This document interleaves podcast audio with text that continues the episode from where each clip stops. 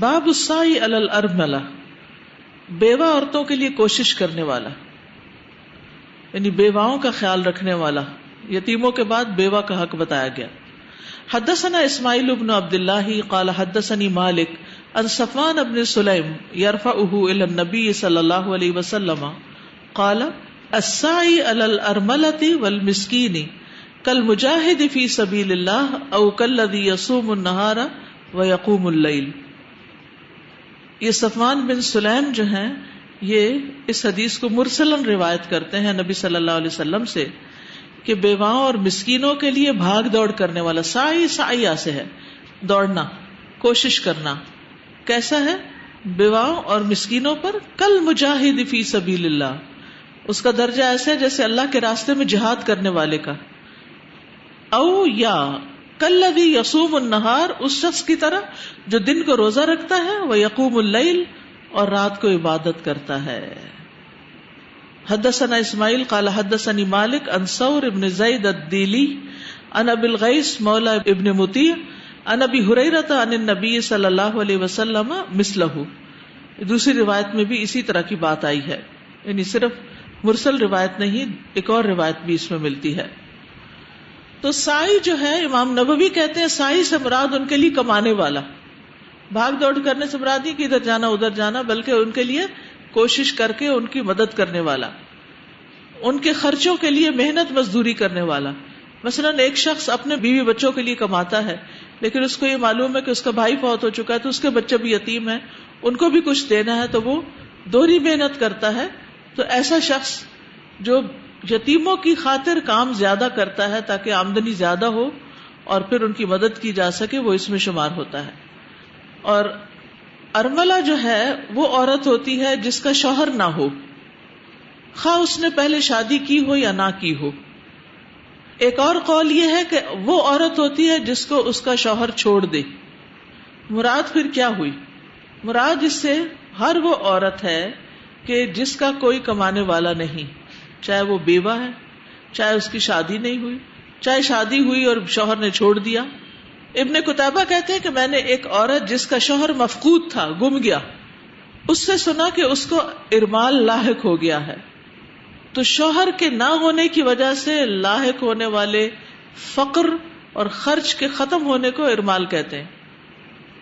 یعنی شوہر کے نہ ہونے کی وجہ سے مال کا نہ ہونا قابل خرچ چیز نہ ہونا ارمال کہلاتا ہے۔ جب کسی شخص کا سامان ختم ہو جاتا ہے تو کہا جاتا ہے یہ ارمال میں داخل ہو گیا ہے۔ تو پھر اس سے یہ بھی پتا چلتا ہے کہ اگر کوئی عورت اس کا شوہر نہیں، لیکن شوہر نے بہت سا مال چھوڑا ہے اور اس کے پاس بہت جائیداد ہے، تو وہ پھر ارمال میں داخل نہیں ہوگی، کیونکہ اس کے پاس خرچ کرنے کے لیے بہت کچھ ہے۔ اور مسکین کون ہوتا ہے؟ ایک کال یہ ہے کہ جس کے پاس کچھ نہیں ہوتا، وہ مسکین ہے۔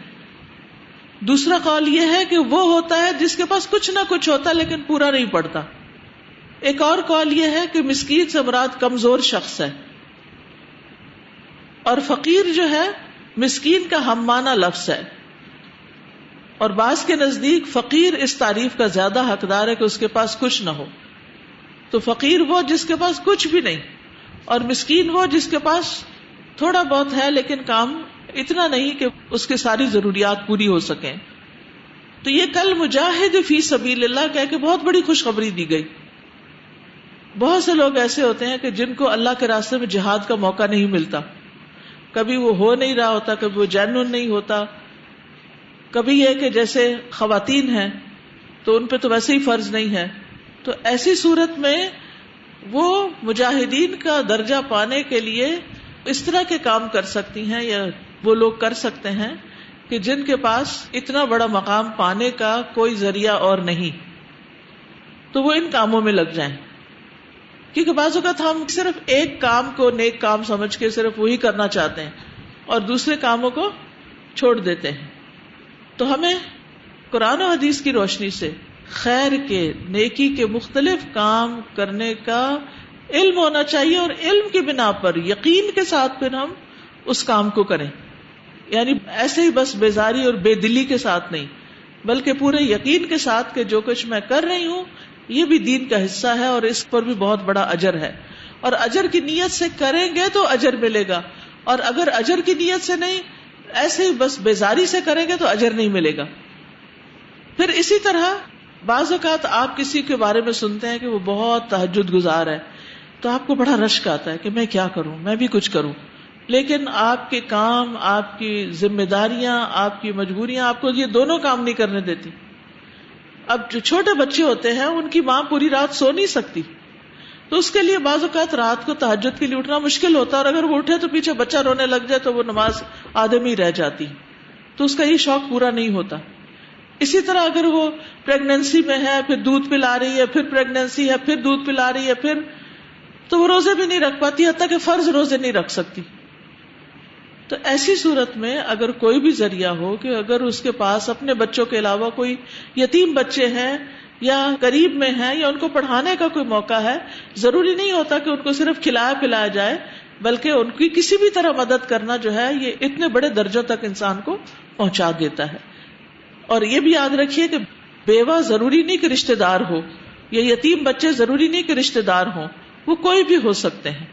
آپ یہ بھی کر سکتے ہیں کہ اگر آپ کو کسی آرفنیج کا پتا ہے، کسی یتیم خانے کا پتا ہے، تو وہاں پر آپ جا کر ان بچوں کی تعلیم یا تربیت یا اسٹوری ٹیلنگ یا ان کے ساتھ ٹائم اسپینڈ کرنا یا ان کا کسی بھی طرح خیال کرنا، کوئی بھی ایسی ذمہ داری لے سکتے ہیں، ہفتے میں ایک دن جا سکتے ہیں، ان کو مالی مدد دے سکتے ہیں۔ یعنی کوئی بھی ایسی چیز جو آپ کر سکتے ہیں ان کے لیے کوئی پروگرام ڈیزائن کر سکتے ہیں۔ اگر آپ ڈاکٹر ہیں تو ان کی صحت کے لیے تھوڑا سا وقت دے سکتے ہیں کہ آپ ان کا ریگولر چیک اپ کرتے رہیں۔ جیسے اپنے بچوں کے لیے آپ نے براؤنیز بنائی ہے مثلاً۔ تو یتیم خانے یا یتیم گھر کے بچوں کے لیے بھی ایسی کوئی چیز بنا کر ان کو کھانے کے لیے دے دیں۔ ٹھیک ہے نا؟ السلام علیکم۔ وعلیکم السلام۔ سزا، میں سوچ رہی تھی اس حدیث میں کہ ہمارا دین کتنا خیر خواہی والا دین ہے۔ اس حدیث میں جیسے بیوہ کے لیے خدمت کرنا، اس کے لیے صحیح کرنا، میں سوچ رہی تھی کہ ہمارے شاور والے علاقے میں دو تین خواتین ایسی تھیں جو جسم فروشی کرتی تھیں۔ تو اس کے پیچھے جب وجہ جانی گئی اور ہمارے ماؤں نے ہمیں بتایا کہ یہ وجہ یہی تھی کہ ان کے مردوں کو مار دیا گیا تھا تو خاندان والوں نے بھی دشمنی کے غرض سے یعنی ان کو پوچھا نہیں۔ تو وہ پھر مجبور ہو گئی تھی اس بات پہ کہ وہ اپنے بچوں کو کہاں سے کھلائیں۔ تو یہ دین کا کتنا وسیع پیمانہ ہے، خیر خواہ کا۔ بالکل۔ یعنی ایک طرف امام بخاری لائے ہیں کہ جن سے تعلق ہو، ان سے تعلق مرنے کے بعد کیسے نبھایا جائے۔ اور دوسری طرف یہ کہ جو آپ کے رشتے دار نہیں بھی، بیوہ یتیم مسکین ہے ان کے ساتھ خیر خواہی کیسے کی جائے؟ یہ جو حدیث تھی نا کہ جس میں یتیم کے پرورش کرنے والا دوسرا وسلم کے قریب ہوگا جنت میں تو اس میں پوری کفالت ہے یا اس میں کوئی تھوڑی بہت اگر مالی امداد ہو یا کوئی اور چھوٹا موٹا بھی ہیلپ کر کر سکے ہر انسان کی اپنی استطاعت پہ ہے کہ وہ کتنا کر سکتا ہے۔ السلام علیکم. استاذہ کچھ تو ہمارے ارد گرد مسکین اور بیوہ ہوتے ہیں نا لیکن میں نے آبزرو کیا ہے کہ کچھ بہت تعداد میں اس وقت امت میں مسکین بیوہ اور اس طرح غریب موجود ہیں جو وار ریڈن کنٹریز ہیں یا جن کنٹریز میں ڈراؤٹ ہوتا ہے یعنی فوڈ اویلیبل نہیں ہے۔ اور ان کو ہم نے بالکل اگنور کیا ہوا ہے۔ میں پارٹ ٹائم جو ویلفیئر وغیرہ اس طرح کی چیزوں میں انٹرسٹ لیتی ہوں تو استاذہ اس وقت ہماری جو اپنی کنٹری میں تھر ہے نا، وہاں پہ 2019 میں ابھی 200 جو بچے ہیں نا، جو چھوٹے بیبیز ہوتے ہیں، ان کی ڈیتھ ہو گئی ہے کیونکہ میل نیوٹریشن کی وجہ سے ان کو دودھ اور اس طرح کی چیزیں اویلیبل نہیں ہیں۔ اور اس کے علاوہ استاذہ، جو روہنجیا کے مسلمز ہیں، جو برما سے آ رہے ہیں ٹریول کر کے وہ بنگلہ دیش میں اتنی ان کی تعداد ہوگی ہے۔ اب اتنا یعنی ان کے لیے بھی کھانا اس طرح سے اب اویلیبل نہیں ہے۔ جو ان نے کہا ہے کہ اب بنگلہ دیش میں اور مسلمز کو نہیں لیا جا سکتا۔ اور اس کے علاوہ استاذہ جو یمن میں اس وقت کرائسس چل رہا ہے، وہاں پہ بھی ٹوینٹی ملین پیپل جس میں سب یعنی ایج کے لوگ ہیں، وہ اگر ان کو فوڈ نہ ملا تو وہ ان کی اس سال میں ڈیتھ ہو جائے گی۔ اور اس میں ون پوائنٹ سکس ملین جو ہے نا، وہ چھوٹے بچے ہیں جو ٹوڈلرز اور اس سے چھوٹی ایج کے ہوتے ہیں۔ اور استاد جیسے ہمارے سامنے کوئی چھوٹا بچہ ہو تو ہم اس کو نہیں دیکھ سکتے نا کہ اس کے پاس نہ ہو دودھ وغیرہ۔ تو ون پوائنٹ سکس ملین چھوٹی تعداد نہیں ہے، وہ بالکل اس طرح سے ڈیتھ ہو جائے گی۔ اور استاذہ، یہ یعنی اب ایسی سچویشن ہو رہی ہے نا، تو افریقہ جو ہے، مالی اور یہ ایریاز جو ہیں، وہ ہمیشہ سے ہی ان کے حالات ایسے ہیں کہ جس طرح ہم سیرا یا کچھ پڑھیں، شیب ابھی طالب کا جو ہے، ہم تو اکثر سب کا دل کرتے ہیں نا، ہم اس ٹائم میں ہوتے، مدد کر سکتے ہیں۔ تو استاذ میں آپ کو بتاتی ہوں واقعہ وہاں کا۔ میرے جو پرانے ویلفیئر اس کے کولیگس تھے، وہاں پہ گئے کسی کے گھر میں، تو ان کی جھونپڑیاں ہوتی ہیں نا۔ بالکل بنجر زمین دور دور تک کچھ ان کی ویجیٹیشن کچھ ایسے نہیں ہوتا۔ تو وہ ان کے گھر میں گئے، وہاں پہ ان کے بس پیالے سے پڑے ہوئے اور ایک جگہ پہ اس طرح تھی چادر ٹائپ سونے کے لیے۔ تو انہوں نے پوچھا، کھاتے کیا ہے نا؟ تو وہ ایک بیٹی تھی اس وقت گھر میں، اس نے ایک پیالہ دکھایا مٹی کا، اس میں کچھ سوکھے پتے تھے۔ اور لکڑیاں وغیرہ جو ہم لوگ باہر جاتے ہیں تو یعنی ہمارے پاؤں کے نیچے آ رہی ہوتی ہیں وہ چیزیں۔ تو اس نے کہا کہ میری مدر جو ہے نا، وہ روز صبح اٹھ کے فائیو کلو میٹرس چل کے جاتی ہیں اور وہ پانی بھر کے لاتی ہیں۔ پھر وہ ان چیزوں کو پانی میں سوک کرتی ہیں اور جب یہ چیزیں اس قابل ہو جاتی ہیں نا کہ نرم ہو جائیں تو پھر ہم ان کو کھاتے ہیں۔ تو ہماری اس وقت بھی بہت سے امت میں اویلیبل ہیں جن کو ہماری مدد کی ضرورت ہے۔ اور کر بھی رہے ہیں لوگ، تو ہم ان کو بھی یعنی یاد رکھیں اور ان کی بھی مدد کریں۔ میں یہ سوچ رہی تھی کہ جہاد فی سبیل اللہ یعنی اتنا بڑا ایک، یہ کام ہے اور اس کے ساتھ اس کو تعبیر کیا گیا ہے۔ تو بات یہ ہے کہ مطلب ہم بہت سے اوقات اپنی جان سے جہاد نہیں کر پاتے۔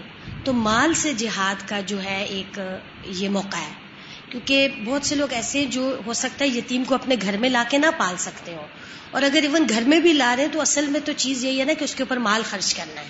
تو مال سے جہاد کا یہ بہترین موقع ہے کہ کسی بھی جگہ پر اگر بیوائیں ہیں یتیم ہیں مساکین ہیں ان, کو ان کے اوپر ہم خرچ کریں اپنا مال۔ سب سے پہلے اپنے خاندان کے اندر دیکھنا چاہیے۔ کیونکہ اگر ہر شخص اپنے اپنے خاندان کو دیکھ لے تو بھی بہت بڑی خیر آتی ہے۔ یعنی جو بھی نیکی کریں وبدا بمن تعول۔ اس سے ابتدا کرو جس کی کفالت تمہارے ذمہ ہے۔ اور جو رشتے دار ہے، اس کو دینے کا اجر بھی دگنا ہے۔ پھر اس کے بعد آگے بڑھتے جو واقف کاروں میں ہیں، اور پھر بڑھتے بڑھتے جہاں تک آپ کی اپروچ ہے، کیونکہ ہر شخص کے حالات مختلف ہوتے ہیں۔ لیکن انسان اگر نیت ہی کر لے، ارادہ ہی کر لے، سب کے لیے خیر سوچنے کا، تو کم از کم اس کا اجر ہی ملے گا انشاءاللہ۔ سسا میں یہ کہہ رہی تھی کہ بعض اوقات ہم کسی یتیم کی کفالت کر رہے ہوتے ہیں لیکن ہمیں خود فائنینشلی کچھ لاس ہو جاتا ہے۔ تو ہم سے بہت سے ایکسپیکٹیشن رکھ کے بیٹھے ہوتے ہیں کیونکہ بہت طویل عرصے تک وہ ہم پہ ڈیپینڈنٹ ہوتے ہیں۔ تو اس سلسلے میں میری یہ تجویز ہے کہ اگر ہم ایسا کر لیں کہ ایسے لوگ جو دے سکتے ہیں اپنے زکوٰۃ میں سے یا ہماری فیملی میں سے ہی کچھ لوگ یتیموں کی کفالت کر سکتے ہیں تو ہم ان سے لے کر بھی اگر ان کو دے دیں تو کیا یہی سواب مل سکتا ہے ہمیں؟ یعنی کہ اصل میں تو آپ ان کی خبر گیری کر رہے ہیں نا۔ خود کر رہے ہیں یا کسی سے لے کے کر رہے ہیں یا کسی بھی طریقے سے آپ ان کی مدد کر رہے ہیں۔ بعض اوقات ہم کسی کی کفالت کر رہے ہوتے تو ہم ان کی نظروں میں بھی آ جاتے ہیں پھر وہ ہمیں پروٹوکول دے رہے ہوتے اور ہمیں اچھا نہیں لگ رہا ہوتا کہ ہماری مدد کی وجہ سے وہ ہمیں کریں۔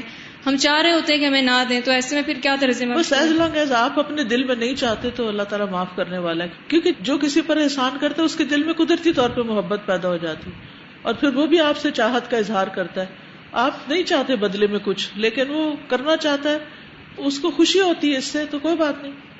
آپ اپنی نیت درست رکھیں۔ السلام علیکم و رحمۃ اللہ میں سب کو یہ بات یاد کرانا چاہ رہی ہوں کہ ہمارے پاس ہر روز موقع ہے۔ الہدا کے پلیٹ فارم سے ہم ایسے لوگوں کی مدد کر سکتے ہیں۔ ہر روز جب ہم آتے ہیں تو کچھ نہ کچھ ہم صدقہ ڈال سکتے ہیں یا مہینے بھر جمع کرتے تھوڑا تھوڑا۔ اور یہاں پہ کئی ہیڈز ہیں یعنی جن کے اندر ہم دے سکتے ہیں۔ بیواؤں اور یتیموں مساکین کے لیے بھی ہے اور اسی طرح بہت ساری اور چیزیں۔ پانی کا انتظام ہے۔ بہت سے بچوں کے اسکول فیس جاتی ہے، راشن جاتا ہے اور اس طرح کی چیزیں جاتی۔ باب السائی المسکین۔ مسکین اور محتاج کی پرورش کرنے والا، اس کے لیے بھاگ دوڑ کرنے والا۔ حدثنا عبد اللہ ابن مسلمت حدثنا مالک انصور ابن زید ان ابی الغیث ان ابی حریرہ رضی اللہ عنہ قال قال رسول اللہ صلی اللہ علیہ وسلم رسول اللہ صلی اللہ علیہ وسلم نے فرمایا کل مجاہدی فی سبیل اللہ۔ بیواؤں اور مسکینوں کے لیے کوشش کرنے والا اللہ کے راستے میں جہاد کرنے والے کی طرح ہے۔ وہ احسب ہوں اور میں سمجھتا ہوں کالا وہ کہتے ہیں، یشک القانبی۔ کانبی کو اس میں شک ہے، کل کا لا یفترو و کسا ام لا یفترو کہ اس کی طرح ہے جو نماز میں کھڑا رہتا ہے اور تھکتا ہی نہیں، اور روزے دار کی طرح جو برابر روزے رکھتا اور افطاری نہیں کرتا۔ یعنی امام مالک نے اس حدیث میں یہ بھی کہا تھا کہ اس شخص کو اس کے برابر بھی ثواب ملتا ہے۔ یعنی فی سبیل اللہ جہاد والے کی طرح بھی اور قیام کرنے والے اور روزہ دار کی طرح بھی۔ تو یہاں بیسیکلی مسکین کے ساتھ نیکی کی اہمیت کو اجاگر کیا گیا ہے۔ تو انسان کو اپنی ہی فکر نہیں کرنی چاہیے دوسرے کمزور انسانوں کی بھی فکر کرنی چاہیے۔ اللہ سبحان تعالیٰ نے قرآن مجید میں ایسے لوگوں کی تعریف بیان کی ہے جو یتیموں، مسکینوں اور قیدیوں کو کھانا کھلاتے ہیں۔ سورت دہر میں آتا ہے وہ یوت امون تام الحبی مسکین و یتیم و اسیرا اور وہ کھانا کھلاتے ہیں اس کی محبت میں مسکین اور یتیم اور قیدی کو۔ اور اسی طرح جب قیدیوں کی بات ہوئی تو وہ تمام لوگ جو ایک طرح سے قیدیوں جیسی زندگی بسر کر رہے ہیں۔ ایسی عورتیں جو کہیں نکلنے کے قابل نہیں، کوئی کام نہیں کر سکتی، یا بڑھاپے کی وجہ سے کہیں آنے جانے کے قابل نہیں، یا آپ کے گھر کے سروینٹس ہیں ایسے کہ جو کہیں آ جا نہیں سکتے۔ یہ کوئی بھی مجبور انسان جو فقر کی وجہ سے بیٹھ گیا ہے، یا بڑھاپے کی وجہ سے بیٹھ گیا ہے، یا اور کسی طرح، تو اس کی ضروریات کا بھی خیال رکھنا چاہیے۔ ان کو دوا چاہیے تو دوا لا کر دے دیں، ان کو کسی ڈاکٹر کی ضرورت ہے یا کسی اور چیز کی، تو ان کی خبر گیری کرتے رہیں۔ باب رحمت الناس والبہائم، انسانوں اور جانوروں سب پر رحم کرنا۔ حدثنا مسدد، حدثنا اسماعیل، حدثنا ایوب، ان ابی قلابتا ان ابی سلیمان، مالک ابن الحویرس قال، مالک بن حویرس کہتے ہیں اتین النبی صلی اللہ علیہ وسلم، ہم نبی صلی اللہ علیہ وسلم کے پاس آئے، ونحن شببتن اور ہم نوجوان تھے۔ متقاربون ہم عمر تھے۔ فاقمنا عنده 20 لیلۃ تو ہم نبی صلی اللہ علیہ وسلم کے پاس 20 رات ٹھہرے۔ فضن نہ ان اشتقنا اہلنا۔ تو آپ کو معلوم ہو گیا کہ ہم اپنے گھر والوں کو یاد کر رہے ہیں یا ان کے لیے شوق رکھ رہے ہیں۔ وسالنا اور آپ نے ہم سے پوچھا امن ترکنا فی اہلنا کہ ہم اپنے گھر والوں میں کس کس کو چھوڑ کے آئے پیچھے کون کون ہے فخبر نہ ہو تو ہم نے آپ کو بتایا کہ ہمارے گھر میں فلاں ہے فلاں ہے۔ فقان رفیق اور آپ صلی اللہ علیہ وسلم بہت رفق والے، نرمی والے اور بڑے رحم کرنے والے تھے یعنی لوگوں کے احساسات کا خیال رکھتے تھے۔ فقال ارجو الا اہلیکم تو آپ نے فرمایا جاؤ اپنے گھر والوں کے پاس۔ فعلموہم اور ان کو سکھاؤ۔ ومروہم اور ان کو حکم دو۔ یعنی دین کی باتیں بتاؤ۔ وسلو کما رأیتمونی اسلی اور نماز اس طرح پڑھو جیسے مجھے دیکھتے ہو کہ میں نماز پڑھ رہا ہوں۔ وہ ادا حضرت جب نماز کا وقت آئے فلیو ادن لکم احدکم تم میں سے ایک آزان دے۔ ثم لیا امکم اکبرکم پھر تم میں سے جو بڑا ہو، وہ امامت کرائے۔ یہ نہیں کہا جو سب سے زیادہ علم والا ہو، کیونکہ وہ سب کا علم ایک جتنا ہی تھا۔ کیونکہ وہ سارے نوجوان تھے اور سب کٹھے ہی ایک کلاس فیلو تھے ایک طرح سے، تو ان میں سے کوئی ایک پھر نماز پڑھا سکتا ہے جو عمر میں بڑا ہو۔ تو اس حدیث سے بھی پتہ چلتا ہے کہ نبی صلی اللہ علیہ وسلم کا دل لوگوں کے لیے بہت مہربان تھا اور نرم تھا۔ یہاں ہم ماں باپ کو، استادوں کو، ذمہ داروں کو یہ سوچنا چاہیے کہ جو چھوٹے بچے یا جو طالب علم ہمارے پاس ہوتے ہیں، ہم ان کے ساتھ کتنے مہربان ہوتے ہیں۔ ہم ان کے جذبات اور ان کے شوق اور ضروریات کا کتنا خیال رکھتے ہیں۔ بیس دن صرف ٹھہرے تھے وہ تو آپ کو پتا چل گیا کہ یہ گھر والوں کے لیے اداس ہو رہے ہیں۔ تو آپ نے کہا اچھا جو سیکھ لیا ہے، اب اس کو جا کے پریکٹس کرو اور دوسروں کو بھی سکھاؤ۔ ٹھیک ہے؟ اور ہماری ساری زندگی یہ تسلی نہیں ہوتی کہ پتہ نہیں ابھی ہم سکھانے کے قابل ہوئے ہیں کہ نہیں ہوئے۔ اور اس زمانے میں ان کے ساتھ کوئی کتابیں بھی نہیں تھی کچھ بھی نہیں تھا۔ جو زمانی انہوں نے سیکھا تھا، اور خاص طور پر نماز سلو کمارا ای تمونی اسلی تو اصل چیز یہاں پر نرمی، مہربانی اور ہمدردی ہے، جو غیروں کے لیے بھی ہو، بیواؤں مسکینوں کے لیے بھی ہو اور شاگردوں کے لیے بھی ہو۔ یہاں خاص طور پر جن بچوں کے ساتھ مہربانی کی جا رہی ہے، وہ شاگرد ہیں۔ کیا کسی بھی استاد کو زیب دیتا ہے کہ وہ اپنے شاگرد کو ٹانٹ کرے؟ کیا نبی صلی اللہ علیہ وسلم کی کسی سنت سے پتا چلتا ہے کہ آپ نے تنز کر کر کے پڑھایا ہو؟ نہیں نا۔ ہمارے لہجے یا انداز میں ٹانٹ نہیں ہونی چاہیے۔ ہمیں دوسروں کے جذبات کو سمجھنا چاہیے کہ یہ شخص بیمار ہے، یہ شخص کمزور ہے، اس شخص کو ایکسٹرا ہیلپ چاہیے۔ اس شخص کو گھر جانے کی ضرورت ہے، وغیرہ وغیرہ۔ یعنی دوسروں کی ضروریات کا لحاظ رکھنا چاہیے۔ تو آپ کو ان ساتھیوں پہ ترس آیا اور آپ نے خود ہی اجازت دے دی کہ ٹھیک ہے، تم گھر والوں کو یاد کر رہے ہو تو گھر چلے جاؤ۔ ایک اور حدیث میں آتا ہے، تم مومن نہیں بن سکتے حتیٰ کہ ایک دوسرے پر رحم نہ کرو۔ اب دیکھیے کہ بعض اوقات کلاس میں کچھ اسٹوڈینٹس ایسے ہوتے ہیں جو عمر رسیدہ ہوتے ہیں، عمر میں بڑے ہوتے ہیں۔ وہ زمین پہ نہیں بیٹھ سکتے۔ ان کے لیے کرسی کا اہتمام کر دینا۔ وہ بعض اوقات کرسی پہ بھی نہیں بیٹھ سکتے۔ یعنی جو لوگ عمر کے اس حصے کو پہنچے نہیں، وہ بڑے عمر والوں کی تکلیفوں کو بھی نہیں سمجھ سکتے۔ کہ ایک جگہ زیادہ دیر بیٹھے تو پاؤں سونے لگتے ہیں۔ کمر دکھنے لگتی ہے۔ تو ہو سکتا ہے کلاس میں وہ آپ کو ڈسٹرب کرے، کبھی کھڑے ہوں، کبھی بیٹھے۔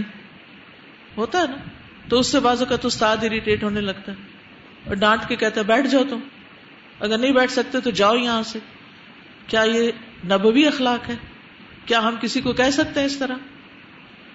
نہیں، ہمیں رعایت کرنی ہے۔ ڈسپلن اپنی جگہ۔ پالیسیز اپنی جگہ۔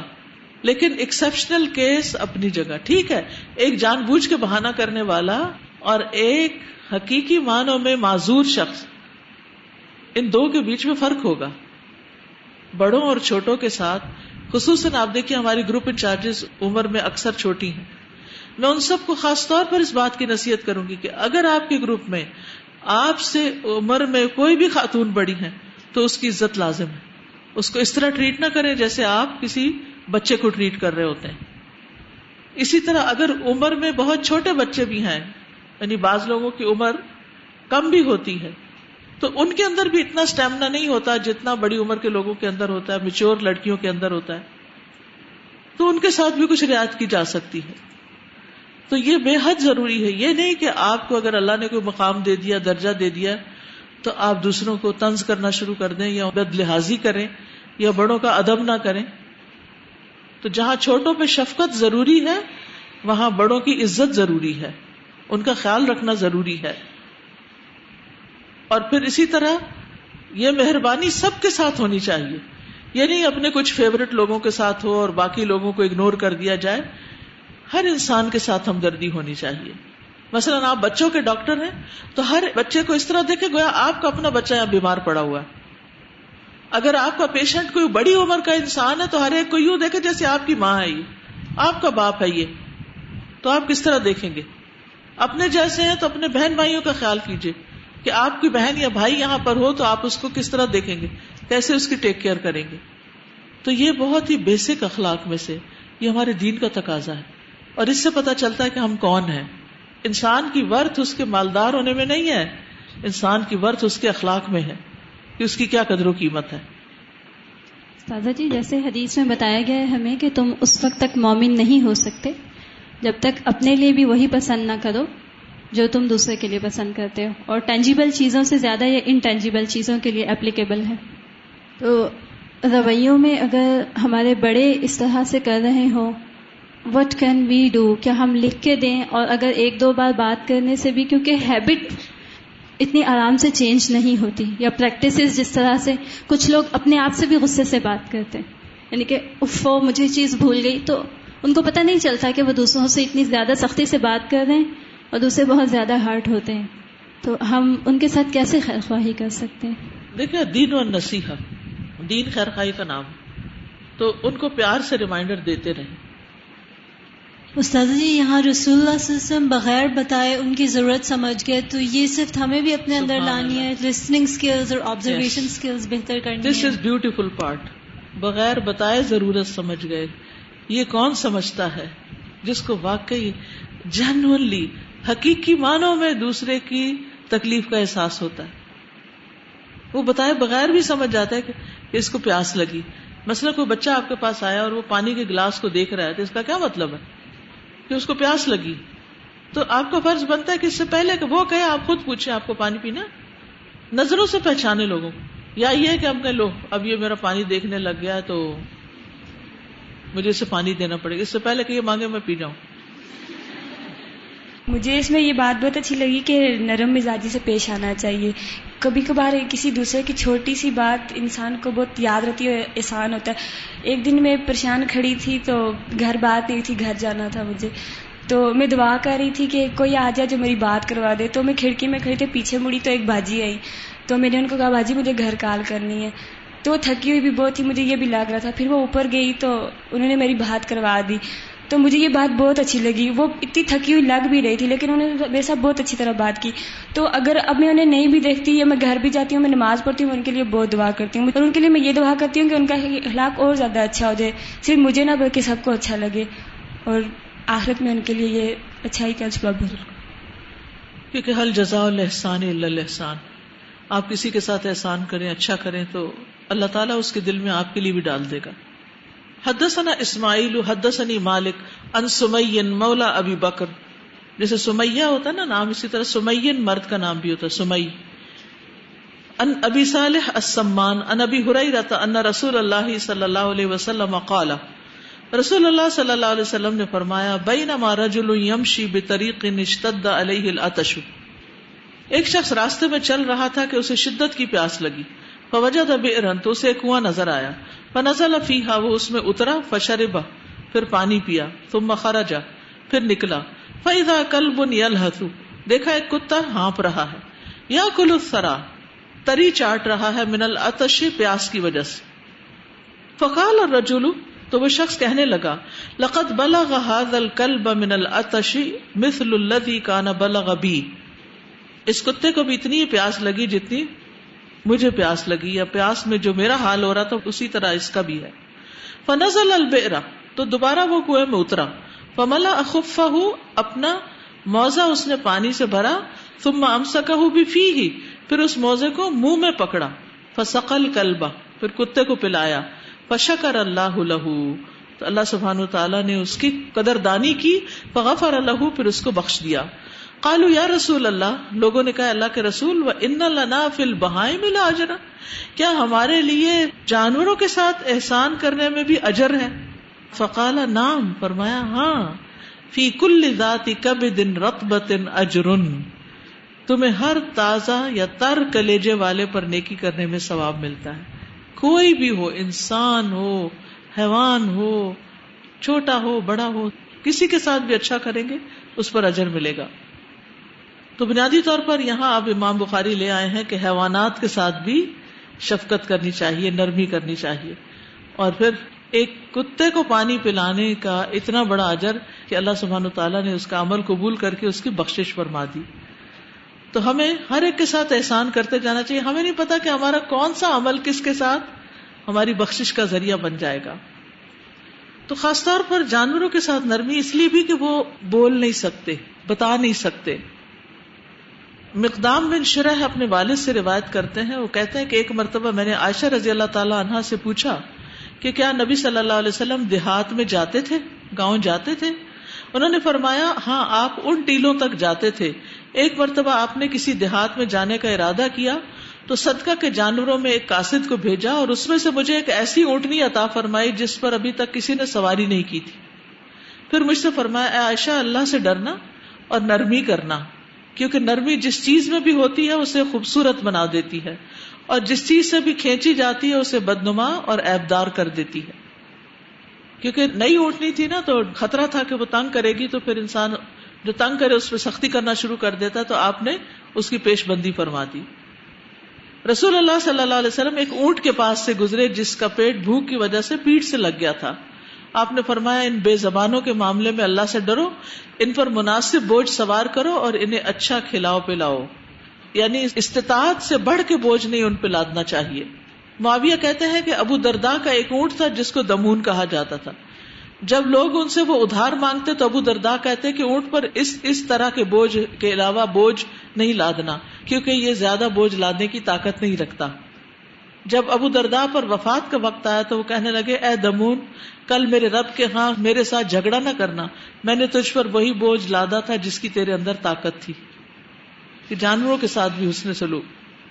ان کو بھوکا نہیں رکھنا چاہیے، زیادہ مشقت والا کام نہیں ان سے لینا چاہیے۔ باندھ کر نہیں مارنا چاہیے ان کو۔ ہشام بن زید کہتے ہیں، میں انس رضی اللہ عنہ کے ساتھ حکم بن ایوب کے پاس گیا۔ انہوں نے دیکھا کچھ نوجوان لڑکے ایک مرغی کو کھڑا کر کے اس پہ نشانے مار رہے ہیں۔ تو انس رضی اللہ عنہ نے کہا کہ رسول اللہ صلی اللہ علیہ وسلم نے منع فرمایا ہے کہ جانوروں کو باندھا جائے یعنی اس طرح باندھ کے مارا جائے۔ ذبح کرتے ہوئے بھی ان کے جذبات کا خیال رکھنا چاہیے۔ آپ صلی اللہ علیہ وسلم ایک آدمی کے پاس سے گزرے جو اپنا پاؤں بکری کے پہلو پر رکھ کر چھری تیز کر رہا تھا اس کے سامنے۔ وہ کنکھیوں سے دیکھ رہی تھی۔ تو آپ نے فرمائی یہ کام پہلے کیوں نہیں کیا؟ تو اسے دو دفعہ ذبح کرنا چاہتا ہے۔ یعنی جانوروں کو بھی اتنی سینس ہوتی ہے کہ اب ان کے ساتھ کیا سلوک ہونے والا ہے۔ تو اس لیے ایک جانور کے سامنے دوسرے کو ذبح بھی نہیں کرنا چاہیے۔ ٹھیک؟ تو اللہ تعالیٰ ہمیں عمل کی توفیق عطا فرمائے۔ جو کچھ ہم نے پڑھا ہم کرنے والے ہوں۔ واخر داوانا الحمد للہ رب العالمین۔ سبحان اللہ بحمد کا اشد اللہ اللہ اللہ انت۔ استخر کا و اطوب السلام علیکم و رحمۃ اللہ وبرکاتہ۔ بسم اللہ الرحمن الرحیم والعصر إن الإنسان لفی خسر إلا الذين آمنوا وعملوا الصالحات وتواصوا بالحق وتواصوا بالصبر. اللهم صل على محمد وعلى كما صليت على إبراهيم وعلى آل إبراهيم إنك حميد مجيد اللهم بارك على محمد وعلى آل محمد كما باركت على إبراهيم وعلى آل إبراهيم إنك حميد مجيد.